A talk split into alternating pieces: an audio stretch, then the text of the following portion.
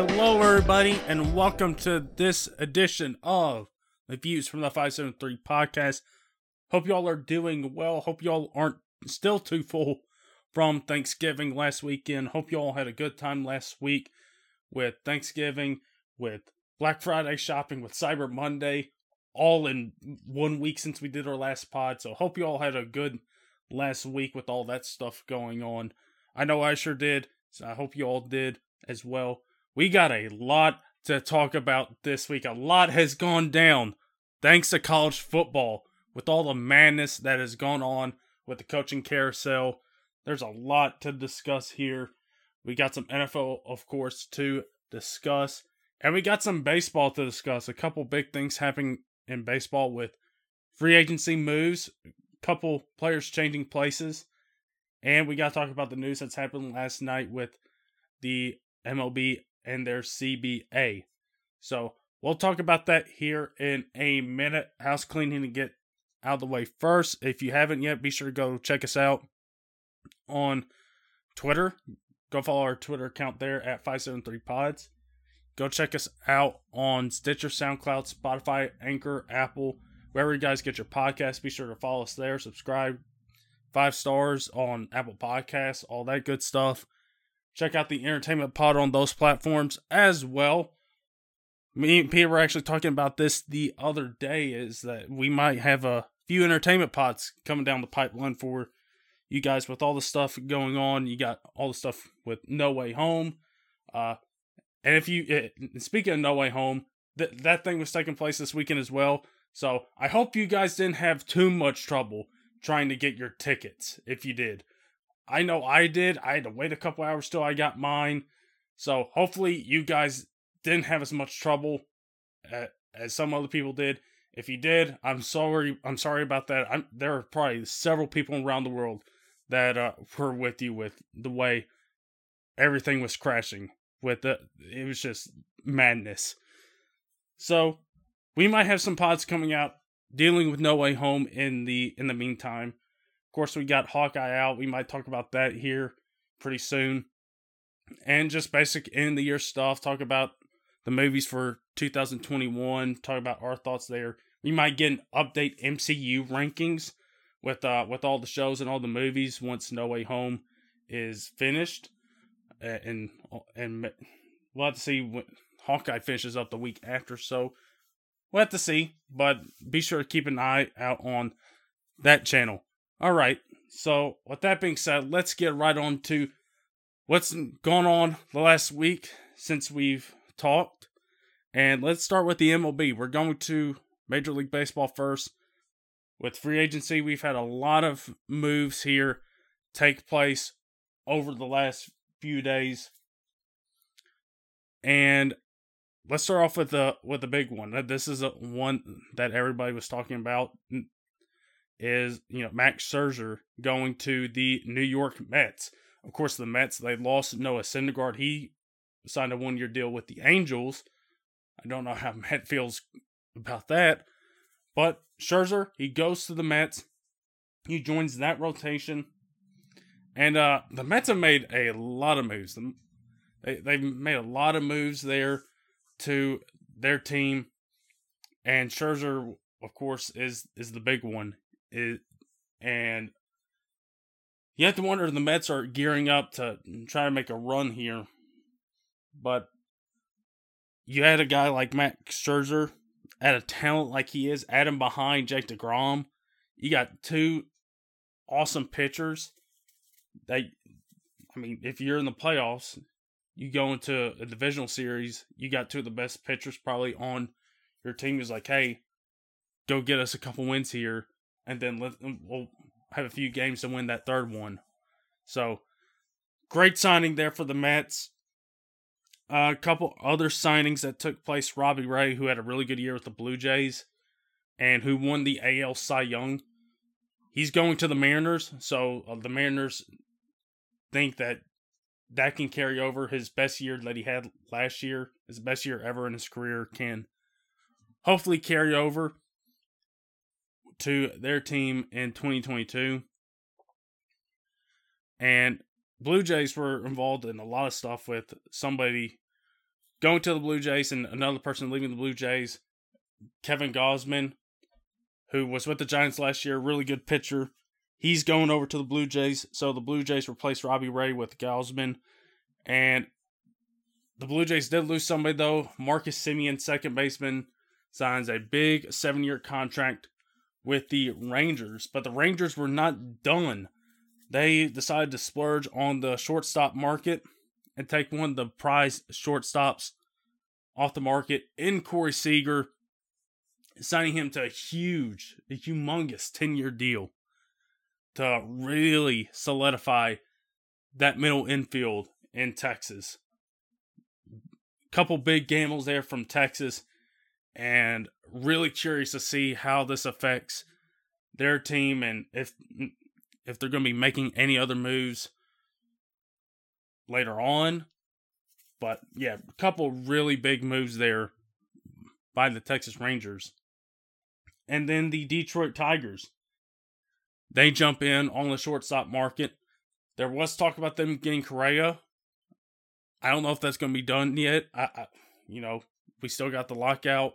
What that just happened last night, but you have to wonder if they could still be in on trying to get Carlos Correa to come in and join in. But they signed Javier Baez to their team, so they get one of the premier shortstops in the game, and you can probably move him over to second base if they get Correa. But this is a huge move for a team that's looking to add some star veteran pieces to their team and uh, try to get things moving forward. So there's just a few of the moves that have happened in the in the last few days. Of course, there have been several more that have taken place, but uh, those are just a few of the standout moves that I've taken notice of that could be really big for some of these teams going forward. But we're gonna have to wait a little bit because now everything is on pause with the MLB, with with the players union, with everything, uh, with what all they've been doing and trying to get a deal done. Everything's on pause as of last night. No agreement was has been made, and we're now in a lockout situation. It is kind of funny to see that in my lifetime, to see all three of the major sports leagues with the NFL, with the NBA, and the MLB have lockouts. Although with the MLB, it is good that they're in the off season. It just halts the off season activities. If it goes into the season, then there's a problem. But it is kind of fascinating to see the three major sports leagues in my lifetime have lockouts and like within the last 10 years you, think about it it's been it, it's been a long time, you know, since we've had a lockout like this. So, and it's been a long time since there's been a lockout in the MLB. I mean, it's been 26 years since the last one, and whenever I hear people talk about it, they talk about like how really it affected the league for the next few years, and not in a good way. And the best thing about this is that again, it's in the off season, so you're not worried about games. You're just worried about you know free agency, the off season in general, players signing contracts, all that stuff. I think that was a big point for Scherzer. I saw an article come out today where like he was talking about with the CBA coming up. It was a big point of emphasis to get this deal done so he didn't have to worry about it once the lockout happened. So we're in the lockout with the MLB, and we're going to see how long it takes and see if these two sides can come to terms on getting things back in motion and see how long the deal is and see if the two parties agree to a deal that is best for both of them and maybe changes a couple things a couple things that in particular they've been talking about is like the luxury tax threshold. What's that going to be like? Minimum salaries. Um, also, arbitration has been a, been a big point of emphasis. The MLB is not going to make any changes to that. Um, the players' union has proposed allowing players to get to arbitration after two years rather than three years, which the league has been holding steadfast and saying they they won't get to that point. And also revenue sharing. That's that's another big point of emphasis. So if you take a look at what's caused the lockout, it's these three main issues is luxury tax threshold along with minimum salaries, arbitration, how long should it or should it not be, and then revenue sharing. You know, players with revenue sharing, players want to see less money move through the system, and it believes it goes too far in keeping teams afloat without ha- having to invest in players, which could affect in something like minimum salaries and so it can affect something like the luxury tax threshold probably. And the MLB speaking of those two things they made an offer of increases. They kept on increasing it and increasing it but to the players it was not good enough and they wanted a little bit more and again with arbitration the MLB they have been really holding tight and saying no, we won't let arbitration get to two years instead of three years. So those are the three big issues between the two parties that has kind of separated both of them into having this lockout take place late last night, early in the morning. And so now we're in a lockout stage with the MLB. We're going to see how long it's going to take. Again, it's been 26 years since the last lockout. And we'll have to see if this affects the league going forward. If this is something that's going to affect the league in a bad way, like the last lockout did, or if it's not going to hurt it in a bad way at all. So, a lot of MLB stuff to get to with all this stuff going on today with the free agency, with all these deals, with all these players wanting to get these deals done before the lockout, and then having the actual lockout. So, a lot of stuff going on in the world of baseball. So there's a little baseball talk. Now let's switch gears and let's go over. Let's talk some college football. And I don't know if you guys know this, but boy, did college football have they given us something to talk about this week. And I, for one, as a Tennessee fan, am really glad my team is not on the coaching search side of things this year. I am so thankful for that. And just excited to see all this other chaos going on that isn't concerning my team. We're just sitting over here and you got everything, you know, getting chaotic. Whether it's with Notre Dame, Oklahoma, LSU, USC. I mean, it has been a wild week and really, the thing that kind of started this was uh, with all the coaching news coming out was really a big one with one of the big jobs was with Florida and was with Billy Napier, you know, who was considered for several jobs last year, who was probably in that pool that Tennessee was looking at. Had a really good year at Louisiana last year with the Raging Cajuns. Had a pretty good year this year. And there's a lot of good jobs open this year. And he goes and takes the Florida one. Now, we'll have to see how this one works with Florida and uh, see how he does recruiting wise. Again, it's a going to be a big step up going from Louisiana and coaching that team in that conference to coaching Florida and the SEC and the SEC having to play against Georgia every year, having to play a cross rival in LSU every year, and on the off chance having to play Alabama. And if A and M continues to stock up recruiting wise, you got to worry about them as well on that side. And I mean, if my Vols start to, if Heupel is definitely the guy, and just by looking at the first year, looking pretty good, you got to be worried about that. And also, a Kentucky team that Mark Stoops has just re-upped with with a new extension. He's building a solid program up in Lexington. So there's a lot of things for him to be worried about. They didn't have to be in with Louisiana. So it's a big change. It's a big step up for him. We'll have to see how he handles it.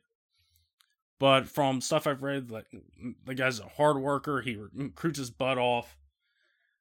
And uh, I'll be curious to see who he brings in as his assistant coaches. I did see a report uh, when he made and when they made the hire that he was looking at the Oklahoma State defensive coordinator Jim Knowles, who's done a really excellent job with that defense this year. So that would be a pretty good hire for him. But we'll just have to see how this goes. Now, if you want the Tennessee fan me that is not objective at all, uh, this hire doesn't really necessarily scare me at all. It, it, it doesn't. I, I I like our coach a little bit more. That again, that just may be the fan me that's not objective here, but we'll have to see how Florida fans take to it after uh, in uh, in year one for him and how he gets adjusted and how he handles it.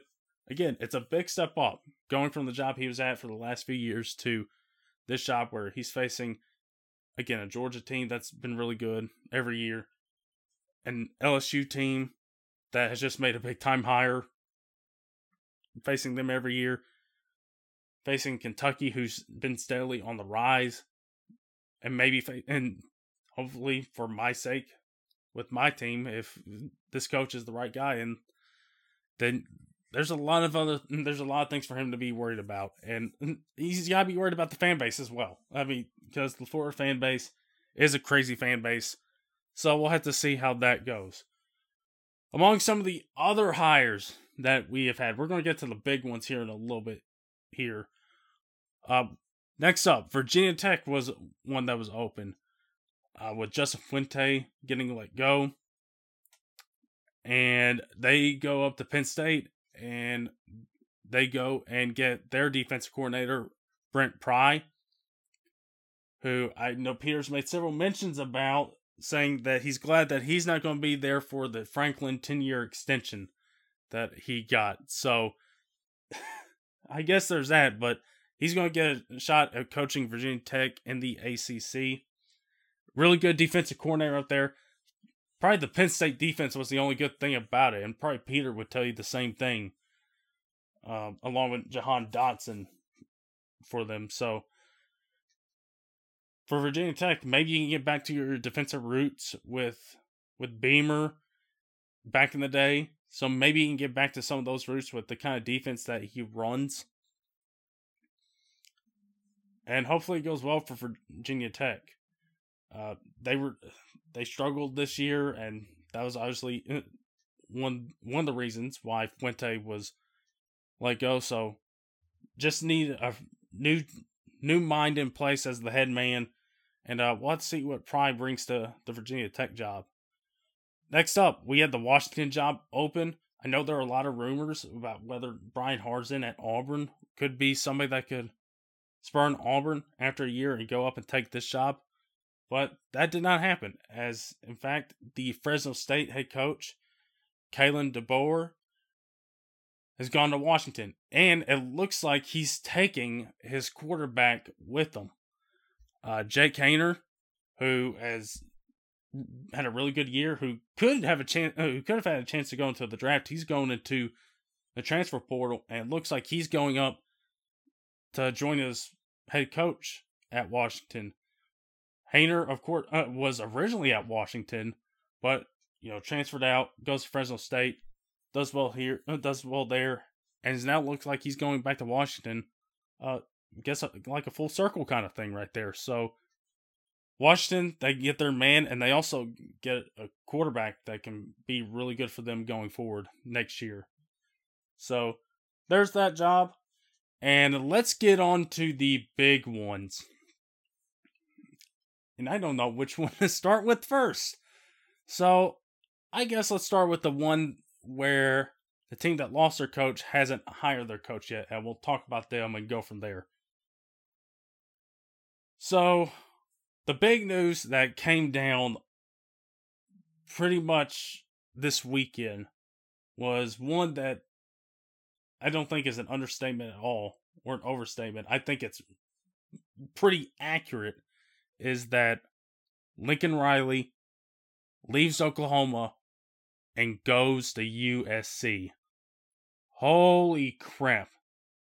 I imagine this was not a name that was on many people's lists of coaches thinking that they would go to USC. That he'd probably stay at Oklahoma. He's got a good thing going. He's got a nice young quarterback in Caleb Williams. He's doing really well there. He's got awesome recruiting classes coming in in the future 2023 with uh, Malachi Nelson and a couple others. And so, like, there's no chance.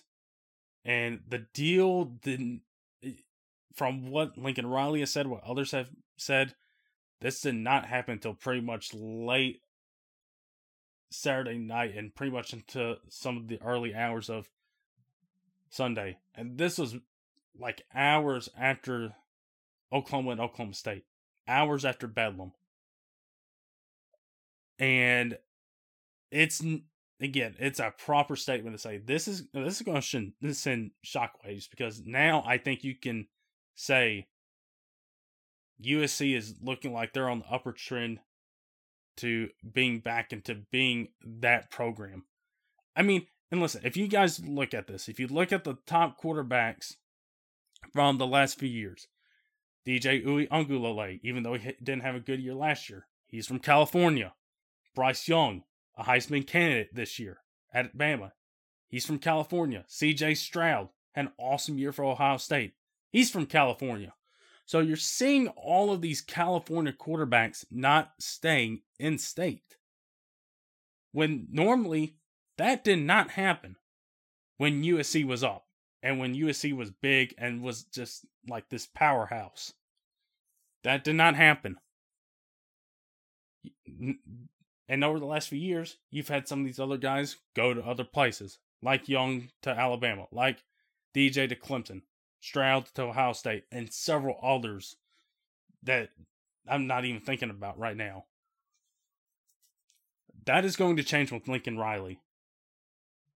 That is definitely going to change because he's got a track record at Oklahoma. If you've seen what he's done with Jalen Hurts, with Kyler Murray, and with Baker, and you saw it in some big time spurts with Caleb Williams and in some spurts with Spencer Rattler.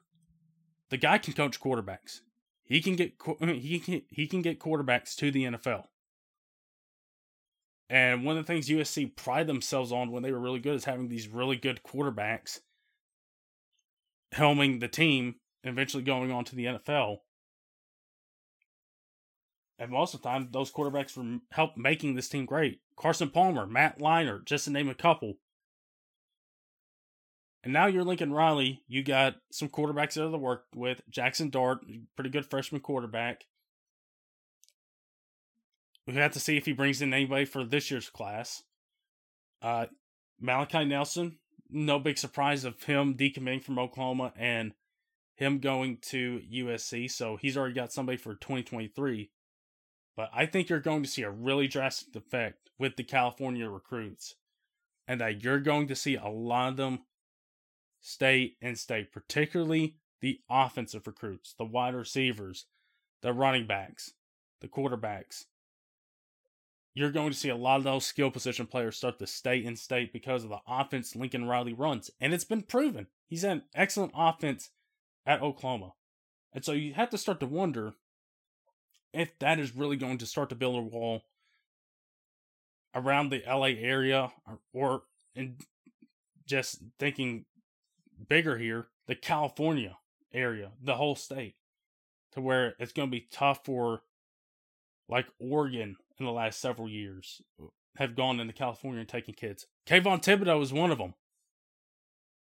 I know he's not an offensive recruit, but doesn't happen if Lincoln Riley's in town. Uh, Alex Grinch, his defense coordinator, is an excellent recruiter as well, and he's bringing them with him. Maybe that doesn't happen. But you have Oregon coming in taking kids. Washington. You have UCLA coming in and getting kids, which normally probably would have gone to USC. I don't think that's going to happen now.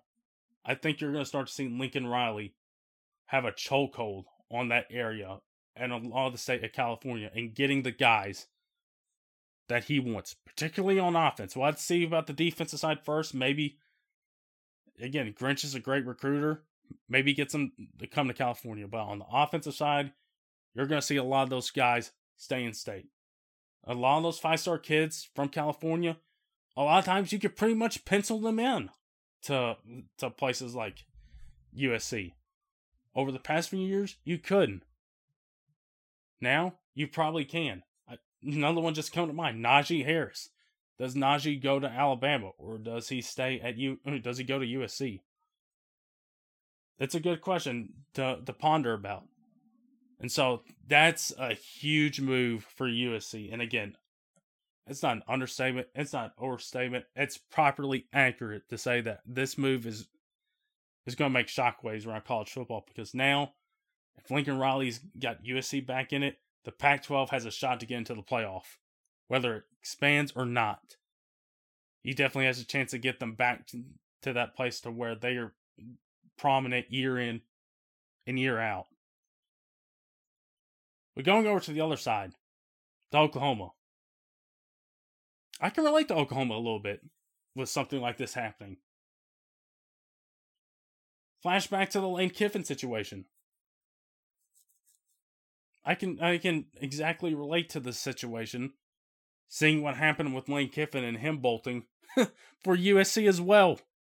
So you look at all the all the stuff coming out about this about uh, one of Oklahoma's coaches was also recruiting for USC and was talking to them. That has some kind of familiarity to me with Lane Kiffin and with Coach O. As much as we love him here on the pod, that's something that indeed went down there when Kiffin bolted for USC. And also something that happened. You had a lot of kids change their minds whether it was to go to USC or go to someplace different. You had a lot of kids, whether they were on the team or recruits, say, I'm not coming to Tennessee, I'm going to USC or I'm going to this place. And you're starting to see that with Oklahoma a lot. Now, things may settle down once they have a coach. That indeed may be a thing. But this is this is definitely giving me some Kiffin bolting Tennessee for USC vibes.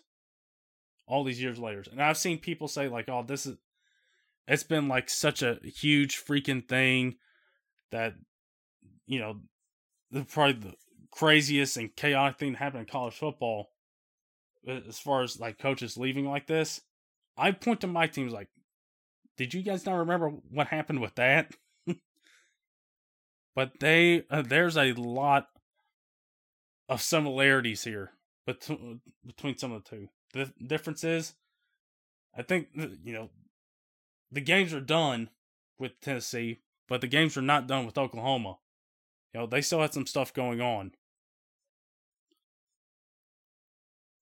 So now you got to wonder: Are all these players that are leaving, whether it's the recruits or whether via transfer portal because it's been a, uh, there's a lot of good players that have decided to rescind their commitment to Oklahoma going forward. So we'll have to see, and we'll have to see when they hire a new coach, and we still don't know who that new coach is going to be. We we have no clue at all. It may be somebody like Brent Venables, whose name has been out there a lot, who has connections to Oklahoma, and you know this would be a big time head coaching job for him to take after spurning a lot of others throughout the years. Be a big one to take. You also got Frank Beamer from South Carolina, who had a pretty good year with that program. Luke Fickell's out there, but he's still coaching right now the main thing for Oklahoma here is you cannot, you cannot screw this up. You have to nail this hire. You absolutely have to. I mean, listen, I get it. The hiring of any football coach is important. But given a program like Oklahoma that hasn't had anything like this happen to them in decades, and with them about to enter the SEC, you got to nail this hire. You got to nail this one right on the head. Whether it's somebody like Venables or Fickell, Beamer, I don't think gets it done. If it's Beamer, then I'm worried about Oklahoma. But you gotta nail this if you're Oklahoma. If you're coming this close to going into the SEC, you have to get this right. You absolutely have to. And hopefully, some of these guys that are thinking about leaving via transfer portal or whether they decommitted, maybe you get some of them back. You re recruit them and you get them back, and they go forward with the new guy. So we'll have to see who they hire. And, you know, speaking of the whole SEC thing with Lincoln Riley, listen, you know what? I don't blame him. He wasn't a fan of it. And he wants to go to a place where he knows he can definitely win for sure. And it's at a prestige blue blood program. And it's in a place where you you really would like to live and live in 365 days out of the year. So you know what? I don't blame him. You know? It's a very smart move. You can call him a coward for saying he wants to avoid the SEC all he wants. But if, if he knows he doesn't want to go there, he, there's a program open up at USC, good weather all year round. You can bring a blue blood back to prominence. Shoot, take it. I would probably take it. But I think how I would take it in the way that he took it, I would probably go about a little bit differently. It's the same thing with Kiffin. I think a lot of time when we get mad at these coaching changes, it's about like how it happens. And you know, there's probably some Notre Dame fans that weren't happy with the way Brian Kelly left them. And there are definitely some Oklahoma fans that are not happy with the way Lincoln Riley left them. But all in all, I can't blame the man for deciding to do that. Go to go bring USC a prominent program and bring it back up to the place that a lot of USC fans think it deserves to be, up at the top, and live in a place that has great weather all year round and is a recruiting hotbed. I can't blame him for that. So there's that hire with Lincoln Riley to USC. And speaking of Notre Dame, let's talk about this job with Notre Dame losing Brian Kelly to LSU. And this is a big time hire by LSU. Big time hire by LSU. And you know, I was thinking about how long Brian Kelly was at Notre Dame because I was trying to line it up with how, uh, with like when Butch was there, when he went to Tennessee. I was trying to line all, all up. 12 years. He became Notre Dame's winningest coach in those 12 years. This is one that came out of the blue.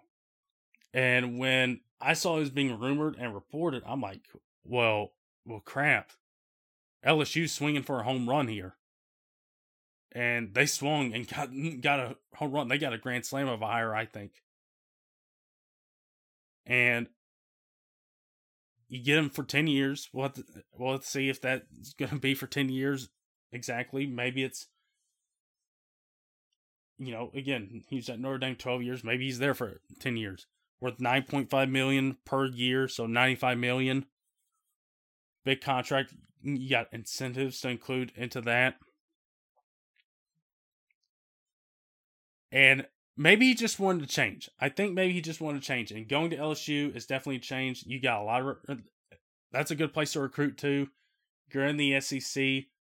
You are going to have to go against Bama every year. And so maybe for Brian Kelly, who hasn't had success playing against Bama with Notre Dame players, maybe you recruit at a place like LSU and coach those players up. Maybe you do have a shot to beat them then. Maybe you do have a shot. I don't know. We'll have to see when when the stuff happens next year. But this is a big time hire for LSU. Of course, there was a lot of rumors about them trying to go after Lincoln Riley. And Napier could have been a guy that they could have looked at being a guy that's down the road. But they go for Brian Kelly. They swing for him, who whose 263 career wins. They're the third most among active FBS head coaches, only behind Mack Brown and speaking of Alabama, Nick Saban. He's only behind those two. But he's going to LSU, and it's, it's good hire for LSU. But expectations are going to be high for LSU, where the last three coaches that have coached there have each won a national title and they're sent there. Saban did it, Les Miles did it, and Coach O did it. Now Brian Kelly has got to do it in his tenure. Or otherwise, LSU fans are uh, they're going to let him know. They're going to let him know. And also, the thing to talk about with this job is Brian Kelly hasn't gotten any of his Notre Dame assistants to go with him. That Tommy Rees, the offensive coordinator, he's staying on. And you got several others staying on. And so, what you probably thought was like a oh like oh crap is going to be oh, very worse and worrisome period of time for Notre Dame, looking like it's not going to be, and it looks like it's going to be stable, considering the hire they just made for head coach last night. And that is elevating defense coordinator Marcus Freeman to head coach. And Brian Kelly was going to bring Freeman along. He was prepared to make him the highest paid defensive coordinator in the country. And Notre Dame could have gone in a lot of directions. They probably could have waited and gone after Luke Fickell because I would imagine this would be a type of job that Luke Fickell would definitely look at and consider and think it's a step up because it is Notre Dame. But Notre Dame decides they want to go with a guy that's an up and comer that, speaking of Fickell, was coaching with them in 2020 at Cincinnati and was a great defensive coordinator. And Notre Dame, they go and hire him. And while they struggled a little bit at times, they really came on during the season. And now Notre Dame makes him the head coach. And it certainly is a gamble. He is a really young coach. He is 35 and he only became an assistant coach not too long ago. He became an assistant coach not too long ago. And so to him to take the step up this quick is going to be huge for them. But here's the thing about him. He's not only a good defensive coach, he's also an excellent recruiter. And the, and there's been lots of talk about, you know, Notre Dame's class. Maybe if they don't make this type of hire, they lose some of the guys that are in their class. But with a guy like Freeman still sticking on, becoming the head man, I think you're gonna you're gonna be able to keep a lot of those guys there in your recruiting class. So this is a big step up, especially for your first time job at 35, with only becoming an assistant coach only a few years ago. It's a big step up. And I, it's a big job. The Notre Dame job is a big job. But I think having some of those assistants that could have gone to LSU with Brian Kelly, but them staying there, there's going to be some good continuity in that staff that's going to be staying there. And so you don't have to worry about a whole lot. You pretty much got the same people with you this this upcoming season and those are the same people you worked with last year. So there's some continuity there, and that can only be beneficial to Marcus to Marcus Freeman. It only can be beneficial to him. So that's where college coaching that's where that carousel is headed these last few days. It's been a wild ride. It's been chaotic and we still don't even know who the Oklahoma coach is going to be. Like it is wild. Like I was I saw this tweet which talked about like over the last couple years you've seen 7 of college football's top 20 in all-time wins opening in these last couple cycles. And with this cycle, you had Notre Dame, Oklahoma, USC, LSU, Virginia Tech, Washington, Florida. All these jobs are opened up. You almost had Nebraska too, who's up there. You had Texas, Tennessee, and Auburn open last year too. Just all these programs, their jobs have been opened up here within the last couple of coaching cycles. Been absolutely crazy. And also seeing the, the deals these coaches are getting. Brian Kelly getting 10 years, 95 million. Lincoln Riley getting a massive deal for his, which it looks like it's upwards to 100 million. Just absolutely crazy. You have to start to wonder if those are going to be the norm, especially if you're going swinging for big coaches like these guys. You have to wonder if that's going to be the norm. But boy, just what a wild cycle it has been here the last few days. Just what a wild ride it's been. So, with all that being said, let's continue our talk with college football and let's talk about some of the stuff that happened over the weekend that isn't coaching that isn't the coaching carousel. Let's talk about the new rankings. Let's run them down. Week 13, we have let's see. I got to make sure these are updated. Okay, they're not.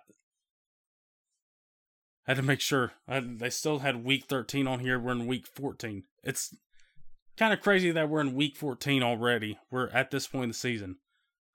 But taking a look at at this new batch of rankings, Texas A&M drops 10 spots, losing to LSU and moving to 25. Louisiana going coming in at number 24. Kentucky at 23. Arkansas jumping 3 spots to 22 along with Houston and Clemson, both of them jumping up three spots as well at 21 and 20.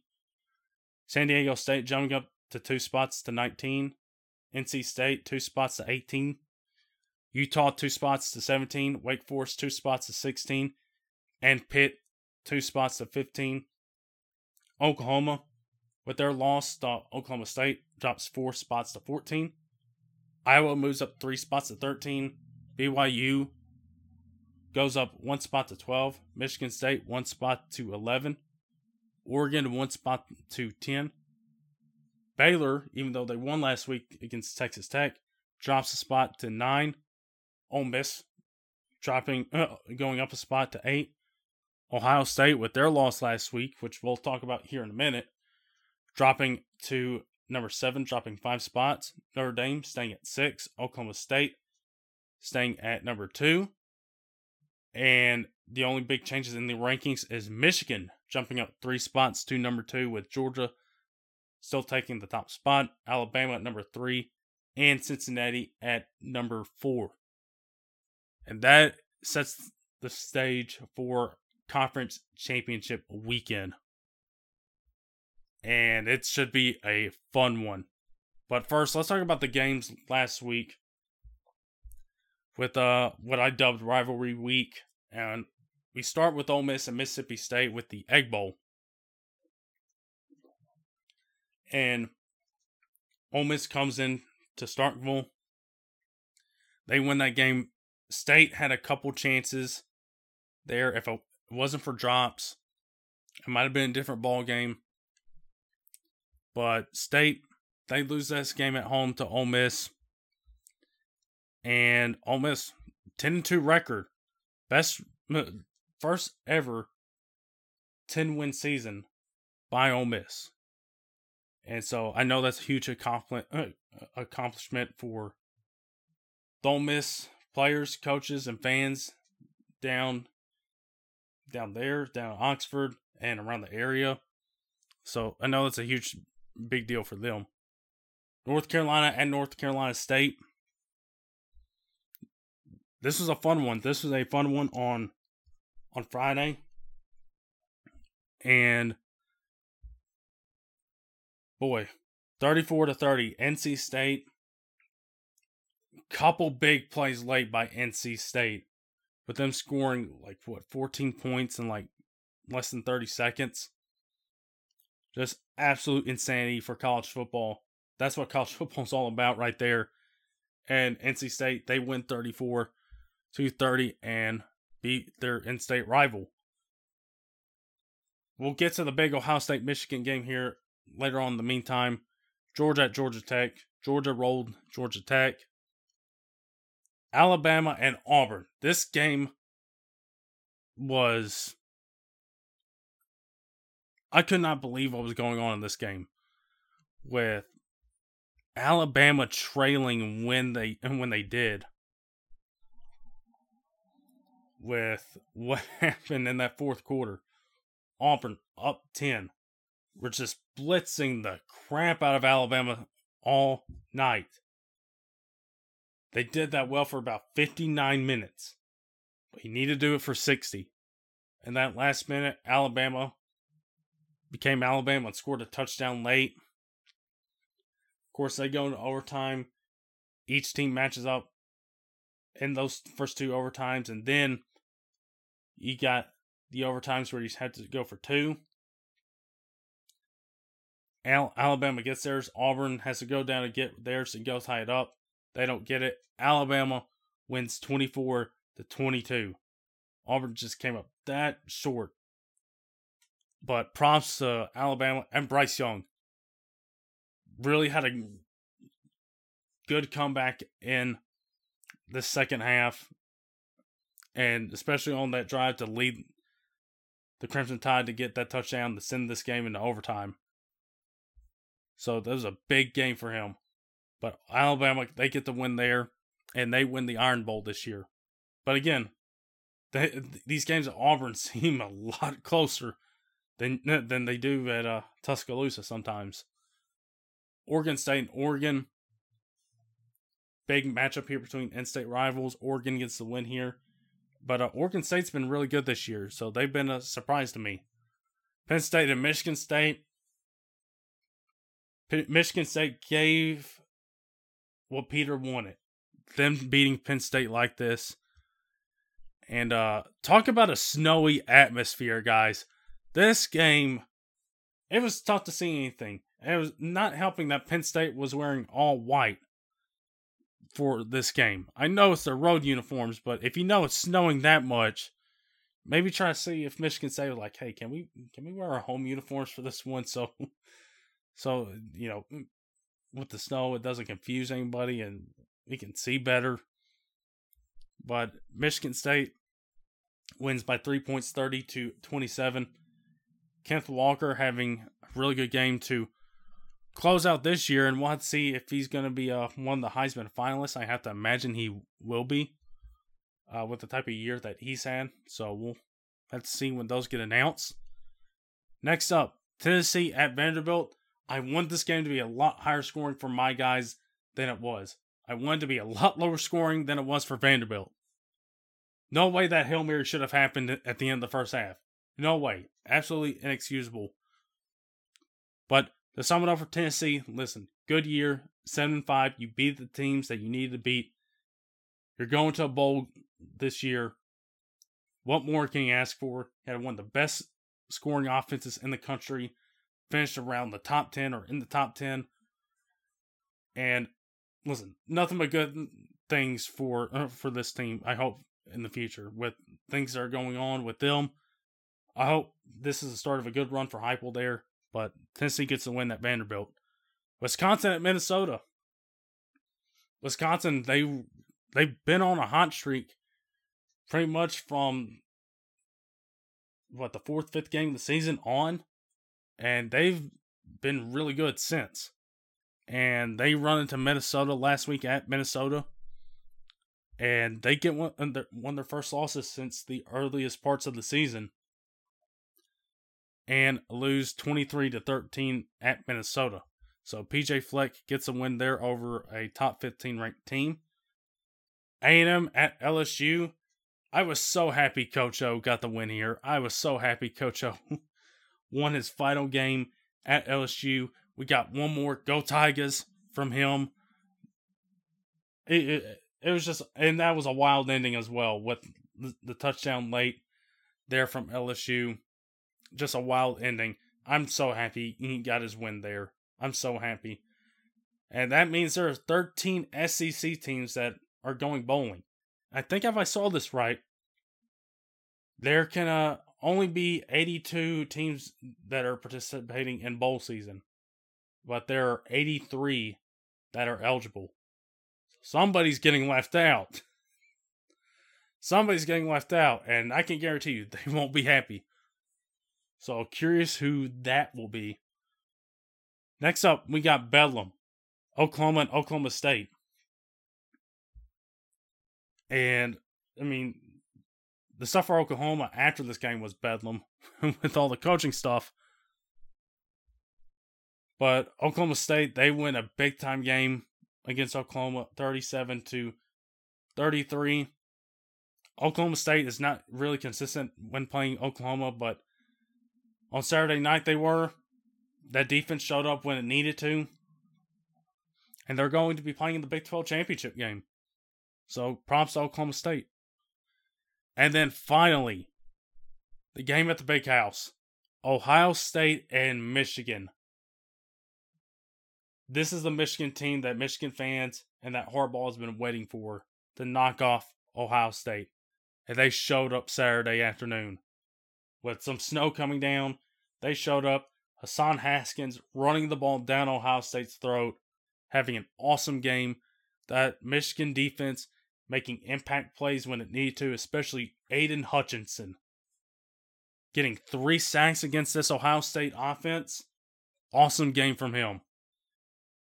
And Michigan, Harbaugh, there is no telling how much Harbaugh needed this win. And he finally gets it. After so long, he finally gets it. He knocks off Ohio State. He's going to the Big Ten championship game. And he might have just knocked off Ohio State and and preventing them from getting into the playoffs this year. This is a big time win for him. It definitely saves his job because, again, the only game that pretty much matters for these two teams is this game at the end of the year and bragging rights for one whole year. And now Michigan, they get bragging rights for one whole year and try to see if they can do it again at the at the horseshoe next year. But this is a big win for Harbaugh, a huge win for him and his legacy as the Michigan coach, as the Michigan man, the guy that Michigan fans hope would bring Michigan back into relevance. And he struggled against Ohio State for so long, could not overcome the hump to beat the Buckeyes. But on Saturday afternoon, that's what they did, winning 42 to 27. So that's a huge win there for Harbaugh and for Michigan as they knock off Ohio State and they knock them down a few spots in the rankings. So that is week 13 in the books. Let's talk about week 14 and let's talk about conference championship week. Yes, here we are. This season, guys, has flown by so freaking quick. So freaking quick. But yet here we are with the conference championship weekend with a couple starting on Friday night. And that's where we're going to start with our picks here. That's where we're going to start on we're going to start with Friday. We got Western Kentucky playing University of Texas San Antonio who just suffered their first defeat last year or last week and is now not among the ranks of the unbeaten. Now there's only two teams Cincinnati and Georgia. And that could very well change by the end of this weekend, too. So right now, Western Kentucky is sitting at a, mm, a favorite in some spots. Can UTSA bounce back? You know what? I'm going to give Western Kentucky the benefit of the doubt here. I'm going to go give them the victory. Uh, just looking at this Western Kentucky offense, they are really good. They put up a lot of stats and put up a lot of points. Uh, Zappe, their quarterback, I mean, these stats are insane. Like, let me just pull them up for you guys. I mean, I'm looking at them right now. These are nuts. So, looking at his stats for this year 70% completion percentage, which wild. Nearly 5,000 passing yards 52 touchdowns, only 9 interceptions. This guy's been unbelievable this year. So, you know, give me the Hilltoppers of Western Kentucky here to knock off the Roadrunners of UTSA to win Conference USA. Next up, we got the Pac 12 title game between Oregon and Utah. And this should be a fun one for tomorrow night. It should be a fun one. Now, if we take a look at their schedules, they've not had to play. Uh, they've not had to play each other. Well, actually, they have had to play each other a couple weeks ago at Utah. Utah won that matchup 38 to 7. So Oregon is looking at trying to get some revenge here in the Pac 12 title game. Can they exact some revenge here? It is going to be yes, it's going to be a neutral site game. I had to make I had to make sure that it wasn't going to be a game where Utah was going to be hosting. I think I feel good enough that I will take Utah again, and they'll sweep the season series and they'll win the Pac 12 title. Big 12, let's move on to the games happening on Saturday. We got number 9 Baylor at number 5 Oklahoma State.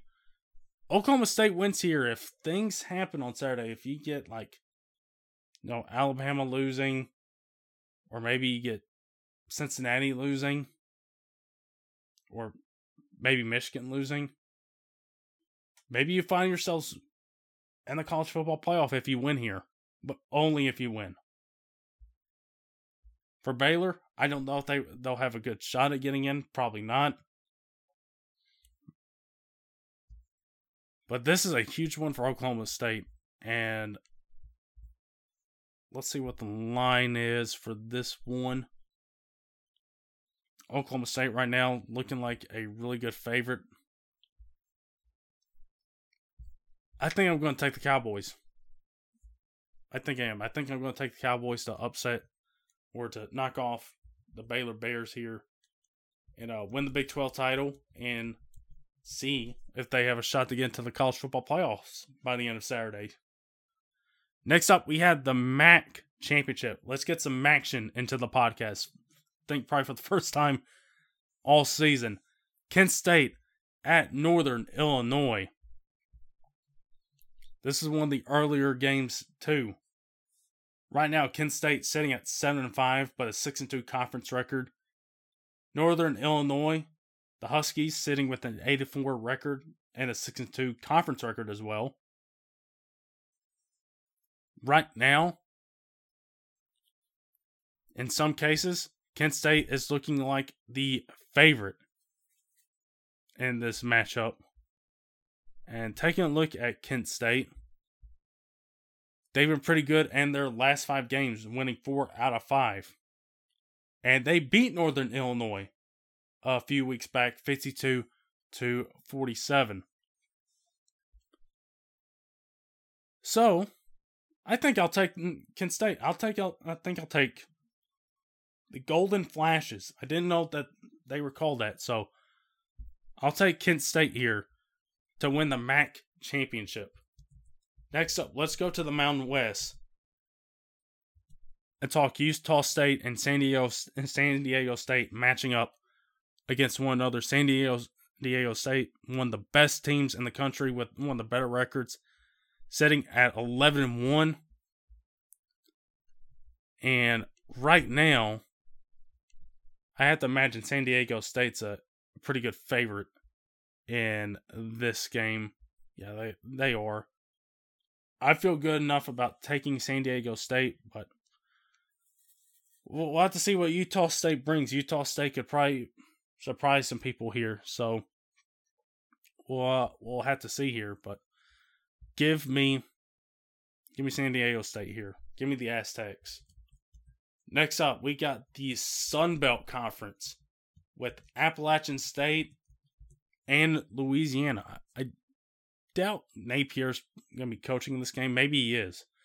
Maybe he's going to be coaching this team and then gonna head off to Florida after this game. So we'll have to see. But nonetheless, they're in this title game. I had to imagine it. It's probably going to be pretty much split down the line between these two as to who's favored and who's not. Right now, I'm seeing Appalachian State's a pretty good favorite.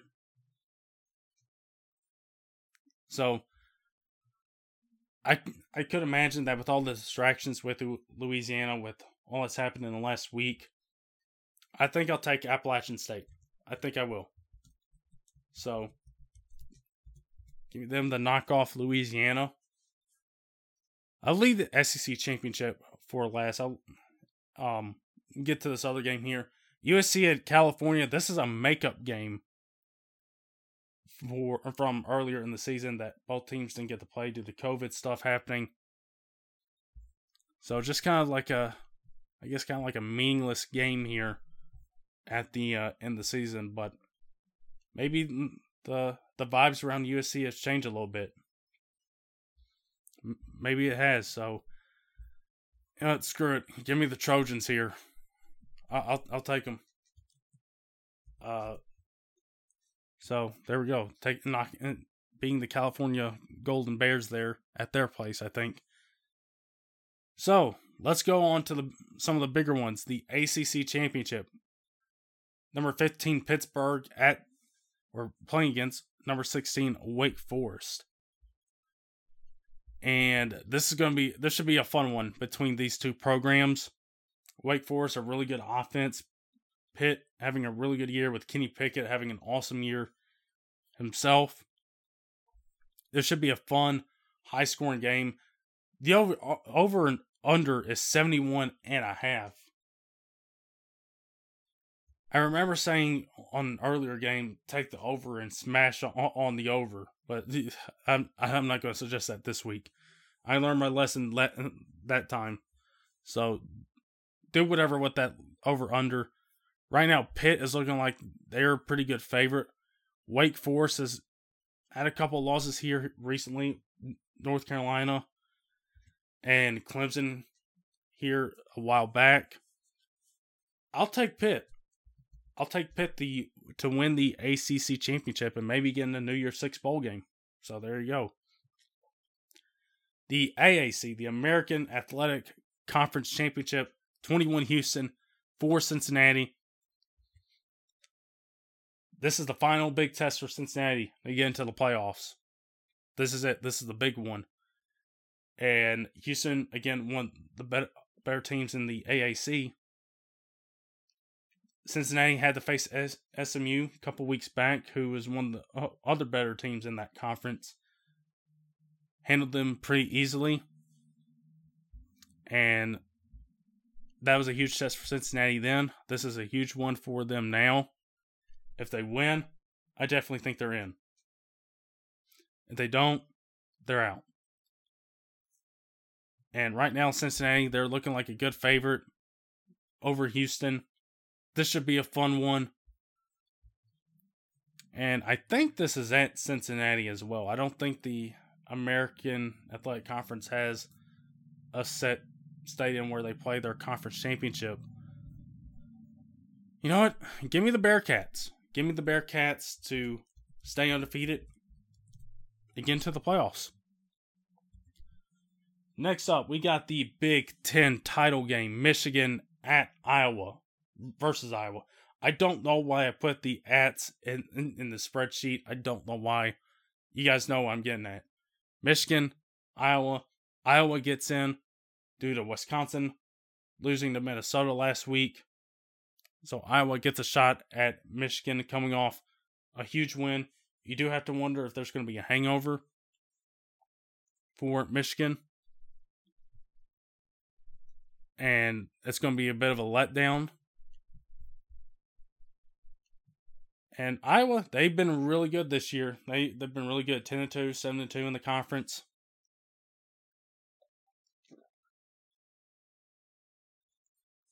I I think I'll take Michigan.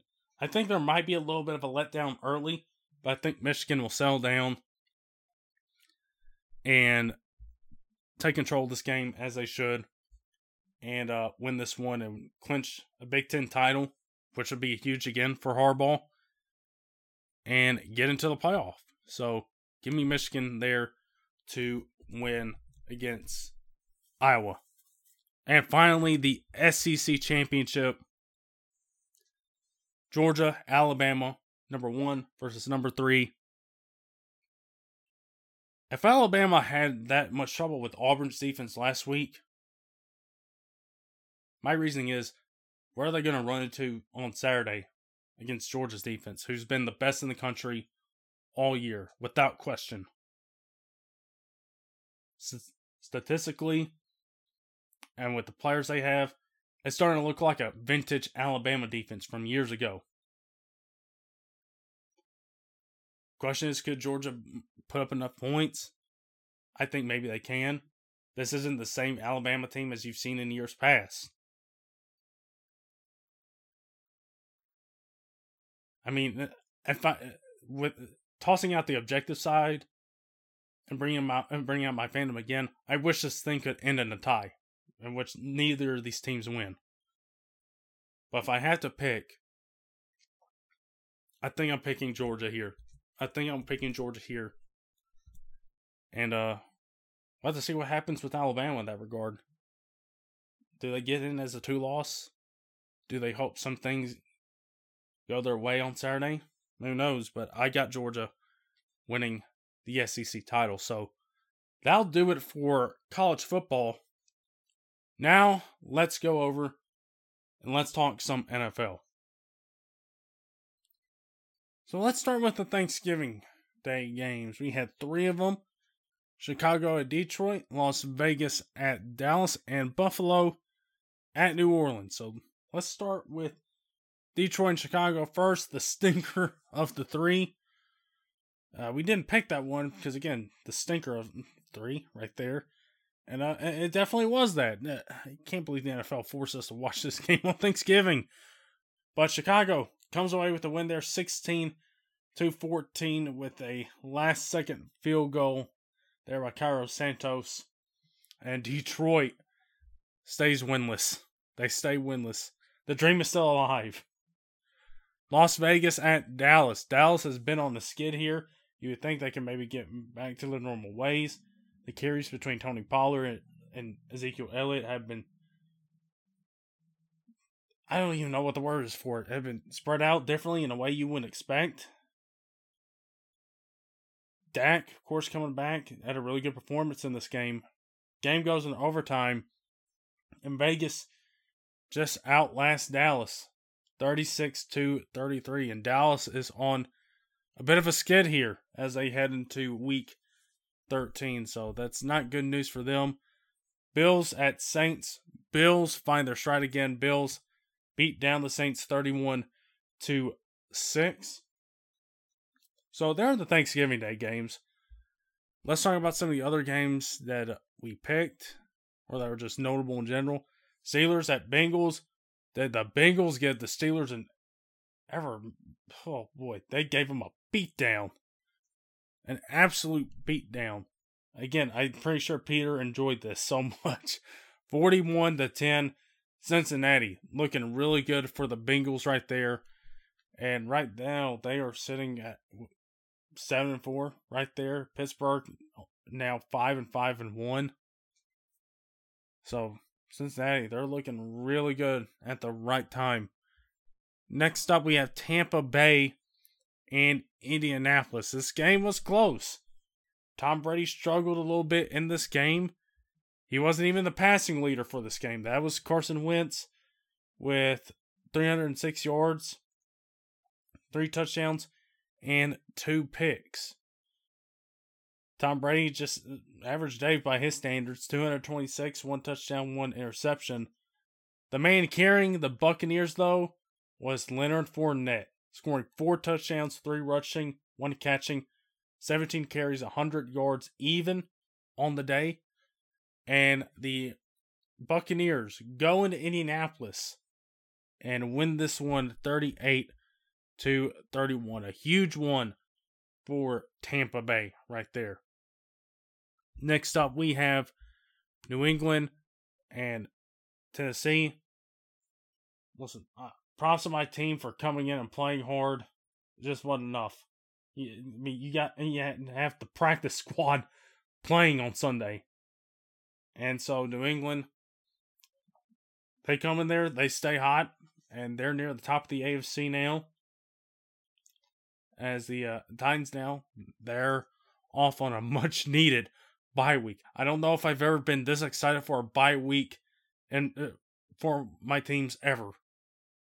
So, thankful for this bye week that is now here. So, hopefully, some of those players can get healthy. Chargers at Broncos. I really didn't know what to expect with this one. With uh, with me picking it last week. You know, I I picked the Broncos, and the Broncos didn't pull out the victory. You know, I, I kind of just ex- you know expected the Chargers to come in and win this game, but Denver they hold strong. Teddy gets hurt in this game. He comes back, and Denver holds on 30, uh, 28 to 13. And right now, Denver they are facing Kansas City next week, and a lot, lot of stuff can be on the line, including the AFC West. So we'll have to see how that goes.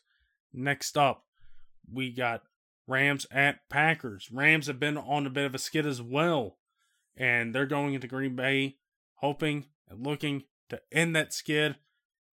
And that did not happen this week as Green Bay wins 36 to 28 here with Aaron Rodgers having a really good day, Stafford having a pretty decent day uh, passing, and Rams they just they try to come back late, then they just couldn't pull it off. Scoring 11 points in the fourth quarter just was not enough as they fall to 7 and 4. Packers sitting at 9 and 3, one of the top teams in the NFC along with the Cardinals. And uh, you can't help but wonder if the Rams, with all these players they've added, um, I know Troy Aikman has said some statements about a super team doesn't work in the NFL, and uh, right now it's it's looking like that. The Rams they've been uh, on a skid right now, and so they go into Green Bay and they lose this one, and they got they got a big one coming up this weekend to try to end this skid. You know, they got to find a way to end this skid here pretty soon, or else they're going to keep on falling. So, moving on from that game, we got the Vikings at 49ers. Talking about a wild game here in this one, in which Dalvin Cook goes down. So, that's something to keep an eye on for the Vikings for fantasy and all that good stuff. But the 49ers, they go and win this game at home. They have not had a good home record this year. And I believe this is only their second win at home all season long. So good for them. And they get the win here over the Vikings and win 34 to 26 at their home stadium.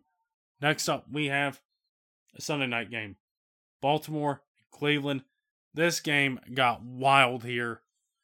Lamar th- throwing a couple picks on back to back drives, throwing four picks in general, and overcoming those, I mean, is no easy feat. And they knock off Cleveland to six and six. They're top of the AFC now at eight and three. So Ravens they overcome a bad game by their standards, and they pull it out. Like I mean, it, it seems like the picks were in turnovers like back and forth. It seemed like at one point, but Ravens they overcome four Lamar Jackson interceptions, and they win that one. Seattle at Washington. Seattle, Russell Wilson, they do not look the same. And right now, Seattle's not headed for a good record. But Washington, they're feisty. They're feisty. And probably a lot of that has to be due to their quarterback and Taylor Heinicke having a pretty decent day there for the Washington football team as they're sitting now at five and six. With Dallas having this skid as of late, I mean, anything's possible in the NFC East. So, everybody, that was week number 12. Let's head on over and talk about week number 13. Starting tonight with Cowboys at Saints. Speaking of the Cowboys, Cowboys on the skid, Saints on the skid as well. Who's going to end it tonight? Which team is going to end their losing streak? And we'll have to see. The Saints, they're going to be missing some players. A couple of their linemen, Ryan Ramczyk, Terron Armstead. No Alvin Kamara for them. Taysom Hill is going to be the quarterback. You're getting Demarcus Lawrence back tonight if you're the Cowboys. Amari Cooper is supposed to be back, but we'll see if he is going to play tonight. Hopefully, CeeDee Lamb is back for the Cowboys. So you're going to have some players missing this game and some players coming back in this game. And see which one of them can end their losing streak. So, with that being said, I think I'm going to roll the Cowboys. The Saints, I think, are just missing too much. Even if the Cowboys don't have, have a couple of their key players, I think Cowboys have enough to beat the Saints. So give me the Cowboys here to win and in their skid and get back in the win column. Chargers at Bengals, a battle between two of the bright young quarterbacks in the NFL, Justin Herbert and Joe Burrow. It should be a fun one. And right now, the Bengals are a slight favorite, and this should be a good QB battle between the two teams and two offenses. I could see the Chargers winning this game. I could. But I could also see it be a type of scenario where they have a chance and they don't do it. You know, Chargers, things happening. So give me the Bengals here. Next up, we have the Buccaneers at Falcons. Buccaneers getting back in the win column after knocking off the Colts last week. Going back on the road against the Falcons. And Tampa right now, they're a huge favorite. Atlanta, they've been struggling, even though their record doesn't really show that. They're five and six right now, but I think Tampa's just too much of a better team. They're too much of a favorite right now. And they can affect Matt Ryan in so many ways on that defense. So give me the Buccaneers here in this contest. Next up, Cardinals at Bears. Cardinals coming off a bye week last week and hopefully that helps out with some of their star players with Kyler Murray and DeAndre Hopkins. Right now, Cardinals are around the seven and a half point favorite. Cardinals seem to be a pretty big favorite in this game. Uh, I have to imagine Andy Dalton's going to be starting this game for the Bears, so no Justin Fields for this one. Have see if Kyler and if uh, DeAndre Hopkins comes back, but if not, I mean, hey, Colt McCoy's put up a couple good performances for the Cardinals. So I will go and take Arizona here, get the win off their bye week. Then, then next up, I think I have Chargers and Bengals on here twice. So let's go and pick another game here right off the top. And let's go and let's see, which one do I not have on here? Yeah, screw it. Let let's let's get chaotic here. Minnesota at Detroit. You know what? I don't have too much to add to this game. I'll take the Vikings here, but I want the Lions to make this one interesting. I want this one to be an interesting NFC North battle, but I'll take the Vikings here, even if there's no Dalvin Cook or if he's not if he's playing or if he's not. I'll take the Vikings. Washington at the Raiders here. Washington has been feisty.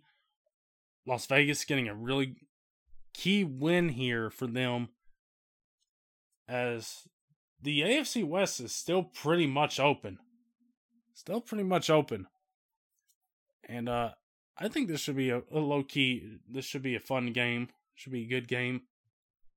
Uh, I will go and take the Raiders here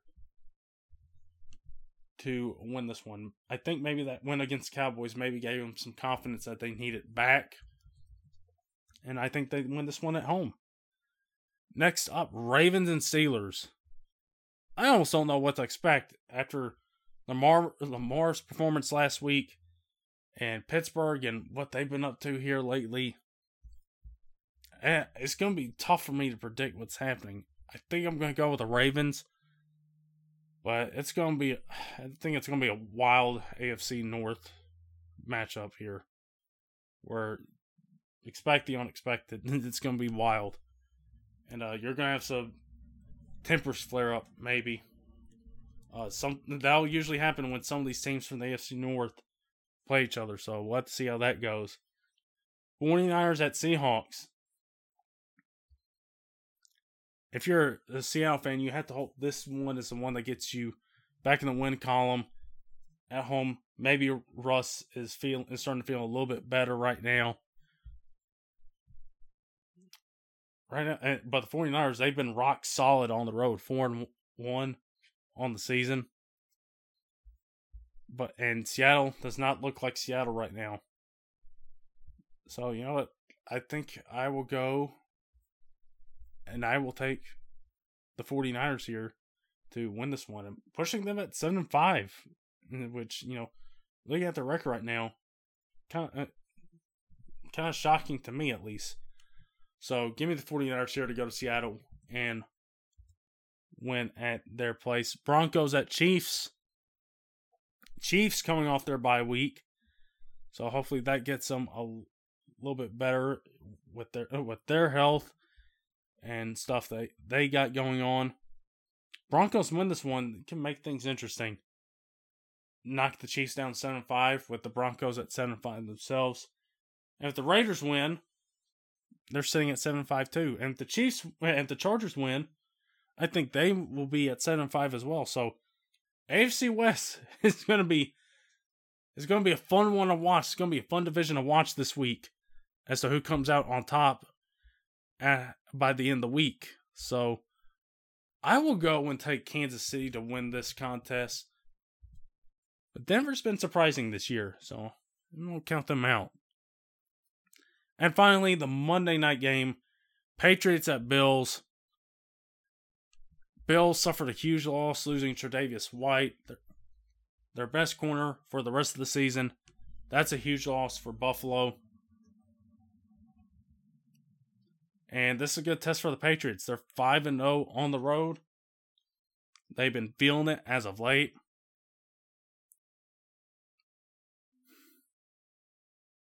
Do I go with the Bills here or do I go with the Patriots? Hmm. I imagine the Patriots are going to test out where Travis White would have been. They're going to test that out and see if they can get anything on them. This is a big one for both these teams. Patriots, they can cement their status in the AFC East even more and create some separation against Buffalo. With Buffalo, it gets them right back to the top of the AFC East and knocks the Patriots down to 8 and 5 with Buffalo eight and four. You know what? Screw it. I might lose this one because the Patriots will probably do this. They'll probably win this one. But I'll take Buffalo anyway. I'll take the Bills. So everybody, that'll do it for the NFL. That'll do it for me here with this pod this week. Thank you guys for listening in. And until next week. We'll talk to you guys next time.